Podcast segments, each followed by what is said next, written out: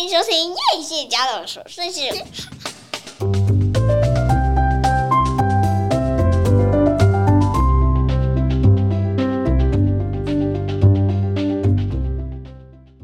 欢迎收听叶谢家的琐碎事，我是菲尔米娜。大家有没有很兴奋？今天我们听到了全新的 Jingle， 但是呢，让我更兴奋的是，今天我们邀请到了一个非常非常特别的特别来宾。他是在脸书社团上面呢有一个5万多粉丝的韩国的笔记里头的次长。我们今天呢真的很荣幸的要邀请他来跟我们对谈最近一个很夯的古装韩剧《衣袖红镶边》，那先让我们掌声欢迎次长。嗨，我自己拍手。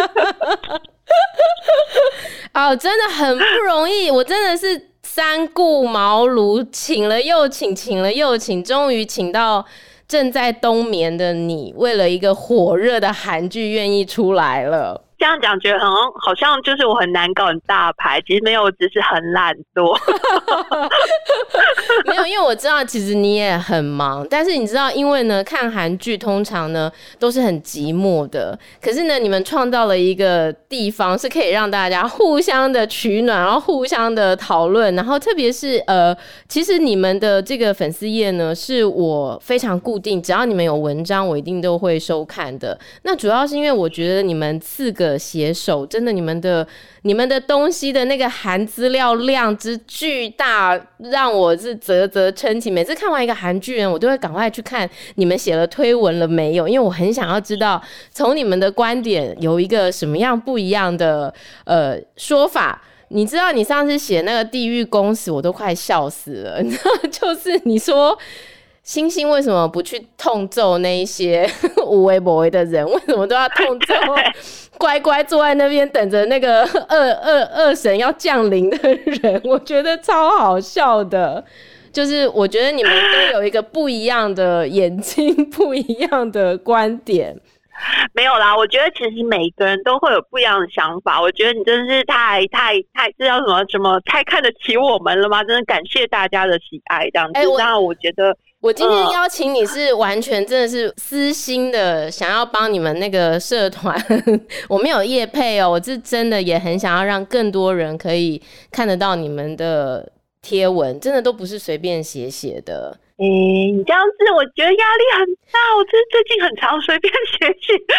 不要压力大，你知道今天晚上又有让我们期待的《衣袖红镶边》的第7集要上了，上次 end 到第6集，耶！但是我们要他就这样提早洗了一个礼拜，对，真的。但是我们要先跟大家介绍一下这部剧，以免有些人还没有开，就是因为古装通常人家都不会看嘛，或者是听到是古装大家就直接觉得无聊或者是老套。那可是这个衣袖红镶边呢，它其实主要的这个演员是俊浩，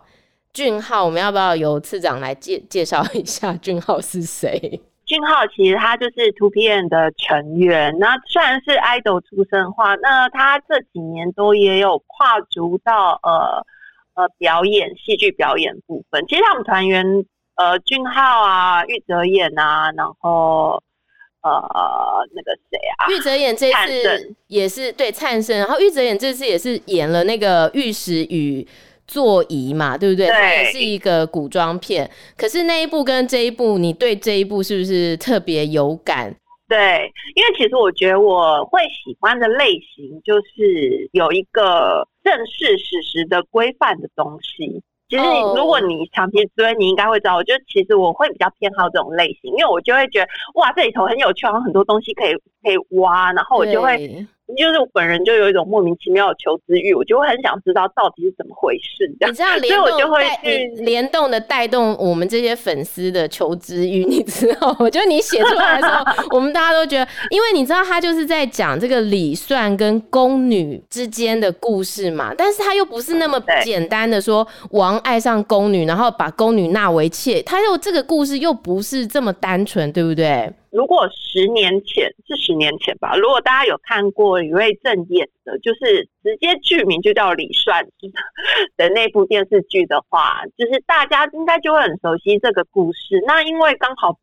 我本人是没有看过10年前那部韩剧，所以对我来说就是一个新鲜的故事这样。所以那时候我看一看，我就发现原来这是完全就是照史实改编呢。那就觉得整个故事还蛮有趣的，因为没想到就是我们看就觉得啊，就是一个这叫做我本人会叫它总裁体，这种总裁体其实它就是很像那种言情小说，然后霸道总裁、对，霸道总裁爱上小女佣这种故事。可是小女佣就觉得非常的拔辣，那个小女佣又不是这样子很乖顺的，会就是直接的照总裁的意嘛。因为我听你讲说，在历史上真正的这个小宫女还拒绝了很多次王要把她纳为嫔妃，是不是？其实她就是拒绝了2次这样。那她第一次跟李善跟他示爱的时候，示好的时候呢，其实那时候女主角就是这个陈德任剧中的女主角，应该也说历史上这个真正的女主角，她也才13岁，然后才13岁，对，才13岁，非常的小，因为她9岁10岁左右的时候入宫的。其实，在韩国就是朝鲜的时候。他们上宫，宫女其实很早，他们就会开始入宫学习怎么样成为就是宫女，像那个大长今里面演出的这样，就是会有那种小宫女，然后小宫女到了一个年纪就换了服装，变成再大一点的啊，再大一点是不是就会变成王的女人就要盘头发？她是经过这样的一个历程吗？其实如果你有看这次的这个英雄相变的时候，他其实也都有演，就是他们在前2集嘛，他不是有一幕，就是他看到他怎么盘头发，他吓一跳，他说要变成王的女人了，对，就是变成王的女人了，吓死他这样子。其实他们那个就是一个像是成年礼这样子。我有去查一个资料，就是他们的上宫，那叫做宫女的一个内命妇的整个流程，对啊，那他们大概10岁以前，他们就要入宫开始学习，他们就是我们就叫他培训好了，他们就开始培训。是，所以就是其实从这个入宫的这一刻，所有的宫女就是都是属于王，因为你知道以前我在看这个时候搞不清楚秋哈，就是这个差别在哪里。用中文的话，就是我们看那个中文，你就可以理解它是不一样，一个就是一个叫做。王储，他可能是未来的王室的掌管人，这样子，国家掌管人，就是众多王储之一，但是还不一定成为王。就是他就是1号啦，他是一号这样子。那但是像现在你看那个英国王室，他也是有一个王位的顺位，是，那就是现在的王位顺位1号就是那个查尔斯王，查理。但是当王的是他的爸爸嘛，就是他的老辈才是那个宫女的拥有，所有宫女其实都是王的女人，对不对？其实应该是这样讲。对，但是像是上宫的称号，他也有分在王那边的称号跟在世子这边的上宫的称号也是会有不一样的。刚才我有说到，他们像是15岁之后，他们就会正式的成为上宫。所以在剧中，你就会看到她在盘头之前都被称为小宫女，有没有？然后到了盘头叫开礼，是不是？对，她之后就会有上宫的称号。那你就可以看到，像是女主角她的工作是致密上宫。天哪，我觉得这个发音有点困难。致密上宫就是陈德任，历史上这个小宫女真有其人，也叫做陈德任，对吧？对，没错，那就是她的名字。然后她是致密上宫。对，致密上宫的话，其实她就是在主管，就是王啊，然后中殿啊这些，他们这些比较王室比较主要核心人物的一些生活起居。其实你换成现在来看的话，其实就是有点像他们的贴身秘书。这时候又觉得好像其实就是一个，对，是一个贴身秘书，而且不是所有的宫女都可以担任就是贴身秘书。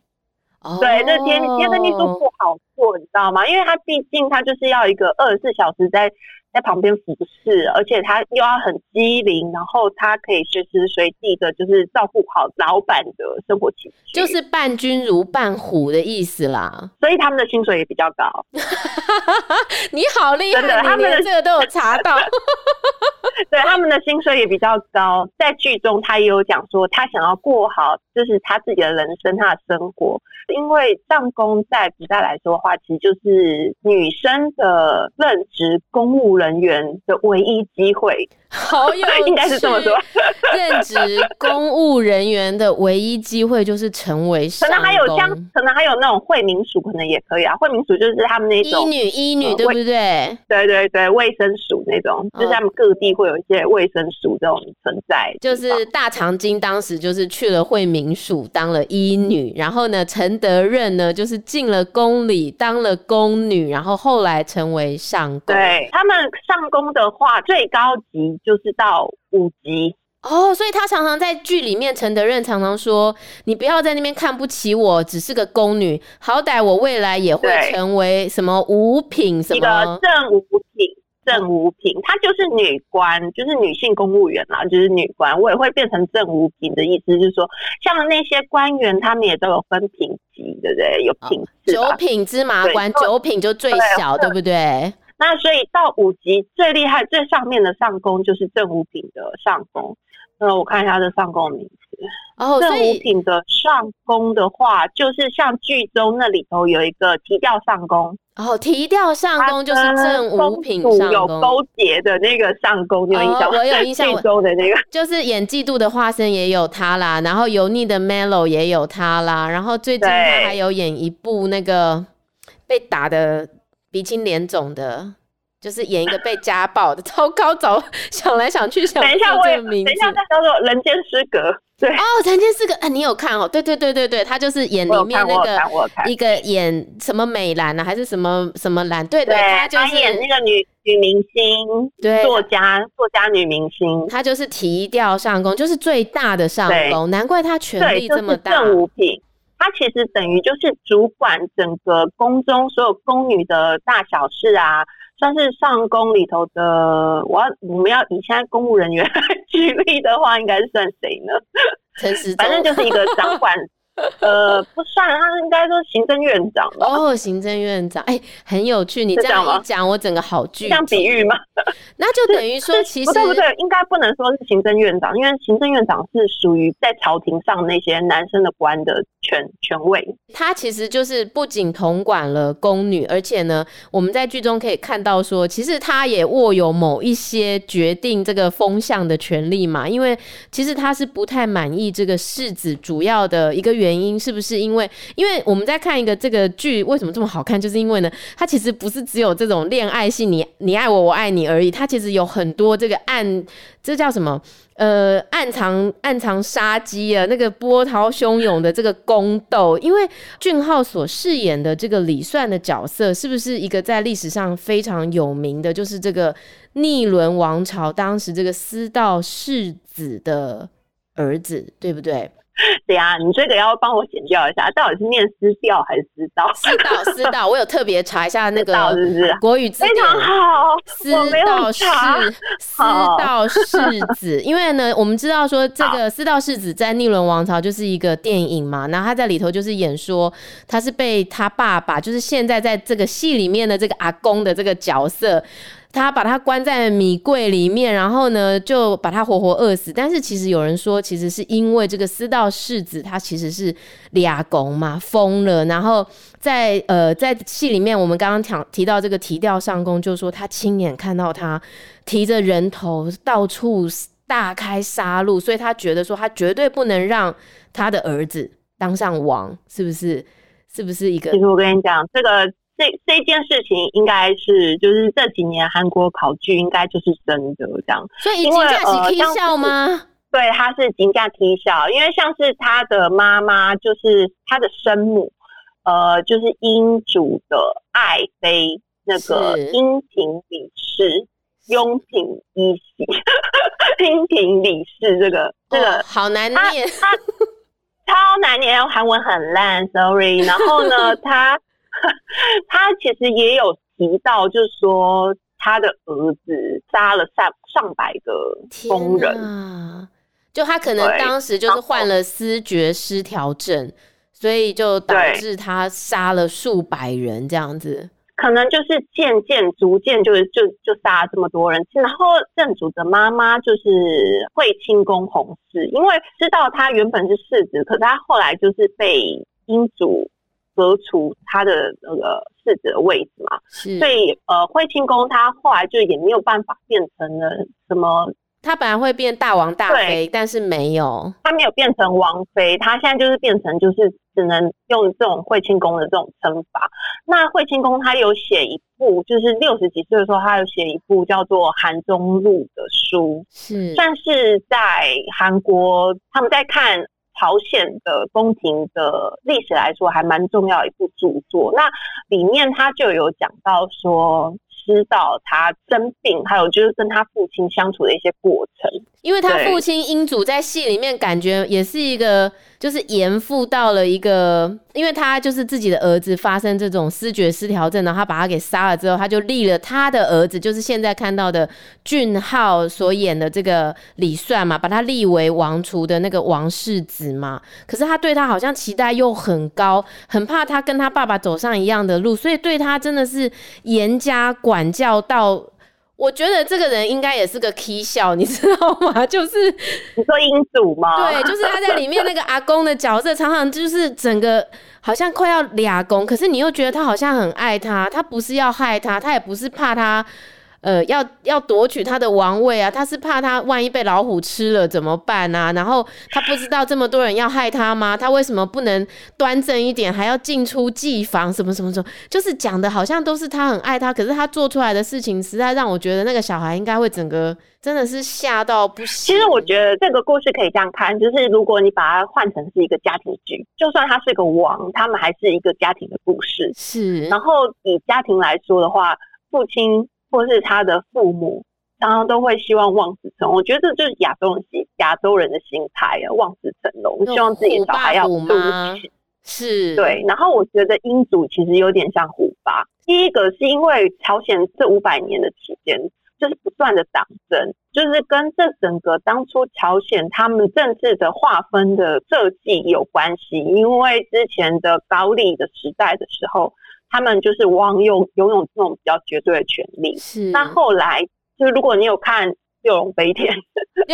看一半六龙飞天看一半，那时候剧中里头那个郑道传就在讲说，他设计了就是新的国家，这个新的国家他就是希望可以让大家的权利就是不只有掌控在王的手上，而是由文人就是读书人主导这个国家的政治，等于要均权啦，要不能说所有都是集权啦，就是大家都要平均这样子。对，就是让大家可以透过这种彼此可以争斗的一个体系之下，让这个国家可以做到最好。但是因为人的自私，导致说整个朝鲜就会看到像古装剧，就会觉得这个宫斗就是每一部演起来都一模一样，就是这样。我这个什么派，什么派，对，就是一定就是跟现在我们看到那个韩国政治或者台湾政治也很像，就是两个分成两个政党，就是这样好好的就分了两个，然后大家就是在那边吵来吵去，你说什么我不管，这个东西就算你说的对我也要说不对，这样子。历史真的都是重蹈覆辙，不会改变。对，就差不多，就是故事差不多就是这么演。所以你看韩国的古装剧，其实基本上也一定会有这个部分。第一个就是党争，然后再来就是他们就会有自己喜欢的继承人，通常这个喜欢继承人都会因为他们的权力结构的关系，所以他们才要拥护这个人，因为他们就是如果这个人上去了，他就会对我们好，比如说他妈妈就是我们里头的头的女儿，是，通常都是这种剧情。然后就是所以我就要支持他，因为支持他对我们来讲就是有利的，这样子。所以在演朝鲜古装剧的时候，这是基础公式，就算你在看师战朝鲜还是这个公式，历史上真的就是这样子不断的发生。如果你去找朝鲜的历史的话，就是不断的有党争。然后第二件就是英祖其实算是还蛮有能力的王之一，第一个我们知道就是在位时间是不是也蛮长的，它是朝鲜在位时间最长的吧？我看好像50几年，我不知道我有没有看错，就是真的还蛮长的。因为主要是他寿命很长，所以他在位时间也非常的长。是，然后他在位的时间就是也是朝鲜的盛世，上一次的强盛期可能就要推到世宗的时候了。是是，世宗就是发明文字的那位世宗是吗？对。哦，那所以如果你说到英祖的话，你之前是有在问说他的妈妈。对，因为英祖他在剧中他非常的排斥人家提到说，就是因为他是宫女生的小孩嘛，是不是？我去查了一下，因为你有在问，我就去看了一下。其实他的妈妈的话，我不知道你有没有看过一部叫做《人显皇后》。哦，差点哲人皇后我是有看了，人显皇后好像没有看到。对，就是我很早一开始追韩剧的时候，那时候不是九回非常的红，大概是2013年开始。哦，就是穿越剧对不对？所以它是刘仁娜的那一部穿越剧 对吗？我在讲我好像没有看过关于正史的人显皇后，但是我有看过就是以人显皇后为一个背景出发，然后写了一个就是那部穿越剧，是叫做人显皇后的什么？是，我有看，有看嘛，就有印象。所以这个人显皇后这个名字你就会有印象，是她其实是肃宗的第2个皇后吧？你让我查一下可以吗？没有关系，其实不管是什么，我们就会知道说，在朝鲜的宫廷里面，即便你是一个王世子，你都不一定可以真的走上当王的路，因为呢这个过程呢真的是布满荆棘，你要是没有取得朝中大臣的支持，或者是你没有得到一个够有力的这个我觉得连那个宫女啊提调上宫他们都可以干预朝政，这个真的朝鲜也是非常混乱很黑暗的呢。在那个因为其实对上宫来讲，我那天在看上宫的资料的时候，我有看到如果他们的主人不在的时候，他们也要离开皇宫的。哦，然后他们又不能嫁别人， 对不对？他们出去就是孤老终死了。对，为什么他们会是又回到刚才那个，为什么他们会是王的女人呢？就是因为要确保整个皇室血统的正统性，因为也不是随便的人可以进去当宫女， 对不对？对，因为他们就是说像电视剧里头可能就是在演说谁又在跟那个宫女抛媚眼啊，两个是什么什么爱的情谊啊，他说其实如果这在古代的话就是很严格的都会马上是斩首的，马上把那个洪德老拖出去斩了。对，你在那边给我调戏我的宫女，给我看手指跳。所以我们这个整个背景你刚刚提到说好，英祖她就是人显王后那个时候的她是那个肃宗的第2个王后，是人显皇后。然后人显皇后那个时候还有一个很有名的女人，你一定有听过，是叫做张希平。哦，就是那个败坏朝政，然后搞得整个朝鲜大乱的那一位嘛，张希平。那我不知道，但是历史是这么描述啦。然后他那时候呢，动用了一些手段呢，让这个肃宗把人显皇后弄出宫了。那历史里头就有一个那个人显皇后的一个侍女，然后在为人显皇后祈福的时候，被那个肃宗临幸，然后怀孕。哦，所以他就生下的就是英祖。对，然后后来他又告诉那个肃宗说那个张希平啊，他就是这边做小人啊，他那个人显皇后反正就是做法事啊。如果你有看一些古装剧，他就是如果在那个宫里说偷放符啊什么的，巫术加害那个其他宗殿啊什么的，这种这样子的剧情。是是是，所以等于是这个英祖他得到这个王的地位也没有这么正当性，是不是？就是其实王应该都是要由王后所生的，这种是比较是怎么讲？他们有一个名字的，就是叫做正出还是叫做什么？那其他就是有点像是比较容易会被看不起的，是不是这样的意思？其实这个是在整个朝鲜他们都有阶级制。是，然后他们非常在意这种血统的正统性，他们有分嫡社，应该念嫡吧，嫡社这个要看一下字没有关系，对，要看字典要剪掉所以等于是说，如果你不是正统王妃所生的这个孩子，你要成为王或是成了王之后，其实你可能整天都要非常的积极营营的，就是很怕你的位置会不保，是不是这样子？一般的第一个顺位一定是由皇后所生的嫡长子才会是王，不一定是嫡长子啊，也有可能次子什么，但是一定是要正统王妃生的，除非是没有王妃生，才会是由就是后宫生的小孩，然后来当次子，当继承人了。那也就是说，好，那所以英祖之后呢，他的这个儿子呢，就是思道世子，也因为各种原因，反正他也离世了。那最后呢，就立了这个俊昊所饰演的这个李纂做了一个王世子。那在这个衣袖红镶边中呢，这个红镶边其实意思就是宫女嘛，对不对？因为这个红镶边就是他们衣服上的这个代表的东西，是不是这样说？如果你有印象说在第一集里面他有去那个爱妃的丧礼，就是第一集小世子跟那个小承德任第一次见面的地方，就是在他阿嬷的过世的那个葬，也不是，就是他们去看他的大体嘛，就是去了放这个大体的地方然后就相遇了这样放大体对，是放大体的地方对啊，就是跟他的阿嬷，因为他们好多礼节，然后他又不能去跟他的阿嬷道别，可是他其实很喜欢他的阿嬷，因为那个阿嬷她也是宫女哦，她是英祖的爱妃，但是她其实是宫女，而且英祖跟她生了6个小孩，也生非常多的小孩，你看她有多爱她，天哪所以那个一开场就过世的那一个她的那个嫔妃原来也是宫女哦，哎，所以这个真的是历史都会重演呢，就是也是宫女，所以为什么她会那时候跟小承德任讲那么多话，送她一本书哦，然后就说我也不知道会不会这就是你的未来这样子哦，就是你未来会不会也成为一个像她这样的宫女这样子，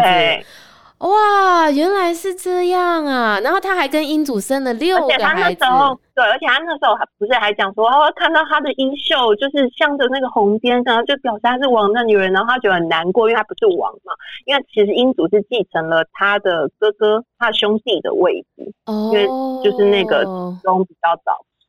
哦，所以他觉得好像并没有给他应该要给他的，因为在当时他还不是真正的王这样子，应该是说那个是属于王的女人，那个不是他能去触碰的范围，所以他看了很难过，就是很喜欢，可能那不是我，那怎么看那个跑车都是别人家的那种。哦，跑车很漂亮，是别人的这样子。哦，哎，所以等一下，他娶的这个那个过世的阿嬷不是他娶进来的吗？不是，是他的宫女，他把他娶进来这样子吗？不是，是因为王死了，他继承了王位，所以连王变成他的女人。哦，所以连那个王妃都变成他的，可是他很喜欢他，这样。对，他很喜欢他。哦，好，所以呢。我们就发现说在这个宫中，我一直觉得就王爱宫女为什么这么难，原来他这里头有这么多的阶级之分啦，然后有这个为了要成为王储，所以他所选择的路也可能是必须要门当户对，不能随便挑一个宫女就把她变王妃，对不对？这样子不行，因为呢，像我们刚才讲的上宫的阶级到正五品嘛，对不对？是。可是如果你跟王有发生就是肉体上的关系之后呢，你就可以升级了，升级之后就可以到正4、正3、正2，就一路变成嫔妃。就是如果你有生小孩子的话，就可以叫妃啦，就是看是它有个名称，我看一下哦，就是内官的话，它可以叫做什么什么淑仪啊、昭仪啊、贵人啊、嫔啊。嫔的话，它其实是正一嫔哎、欸，所以他是根据生小孩多寡，然后看你晋升的快慢吗？没有没有没有，那个晋升快慢可能跟那个爱的程度有关。老板喜欢你就加薪升级。就是说，如果你没有生王的小孩的话，就只能还叫做还是以上宫的名称。像是有一个在历史上蛮有名的，他就是光海君的上宫。叫做金介石，非常有名。